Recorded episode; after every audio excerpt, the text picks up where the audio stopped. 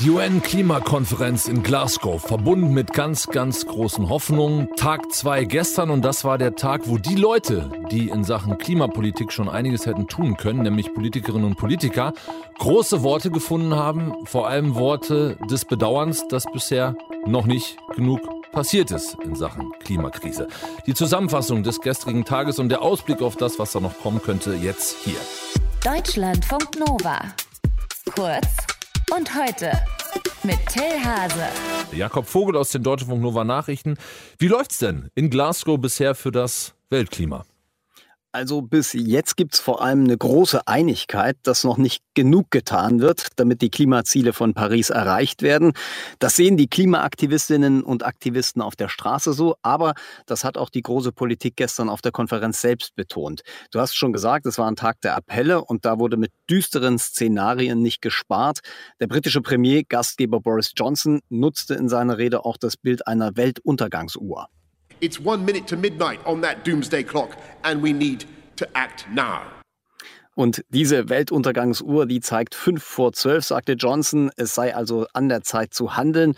Und da war er sich gestern eigentlich schon mal mit fast allen Rednerinnen und Rednern einig. So, es ist ja gut, dass auch die große Politik diese Einsicht mittlerweile gewonnen hat, dass das getan werden muss in Sachen Klimakrise. Aber wie sieht es mit konkreten Ergebnissen aus? Das ist noch überschaubar, aber trotzdem, ja, ein kleines bisschen wird auch schon geliefert. Es gibt von mehreren Ländern, die sich bis jetzt schwer getan haben, mit Klimaschutzzielen konkrete Zusagen. Indien zum Beispiel hat erstmals ein Datum für den Kohleausstieg genannt. 2070, das ist einerseits vergleichsweise spät und auch nach wie vor zu spät, um das 1,5 Grad Ziel von Paris zu erreichen. Andererseits kann man sagen, hey, jetzt sagt endlich wirklich die ganze Welt, dass sie aus der Kohleverstromung aussteigen will. Es gab aber noch mehr Zusagen.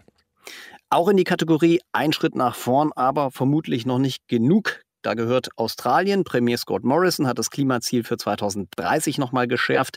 Das Land, das fast ausschließlich von Kohlestrom lebt, will seine CO2-Emissionen bis 2030 jetzt um 35 Prozent unter den Wert von 2005 bringen. Das ist mehr, als man bisher in Aussicht gestellt hat, aber nach wie vor weniger, als Länder wie die USA anstreben. Dort soll der Wert 2030 mindestens bei 50 Prozent unter dem von 2005 liegen. Übrigens ein Ziel, auf das sich jetzt sogar auch Brasilien festgelegt hat. Und noch eine Ankündigung aus Brasilien. Dort sollen illegale Abholzungen am Amazonas bis 2028 komplett unterbunden werden. So Abholzung und Rodung sind ja ein riesiges Problem fürs Weltklima, weil Bäume eben sehr viel CO2 speichern können. In den Nachrichten haben wir heute gehört, dass auf der Weltklimakonferenz heute eine große Waldinitiative vorgestellt werden soll.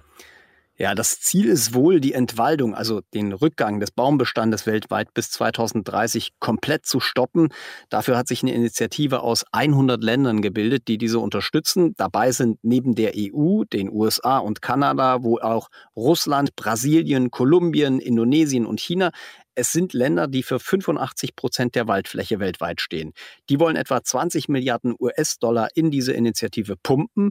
Mehr als die Hälfte sind öffentliche Gelder, aber ein großer Teil sind auch private Spenden, die helfen sollen, dieses Ziel zu erreichen. Wie das konkret funktionieren soll, soll heute in Glasgow vorgestellt werden. Zweiter Tag. Können wir schon eine Zwischenbilanz ziehen in Sachen Klimakonferenz?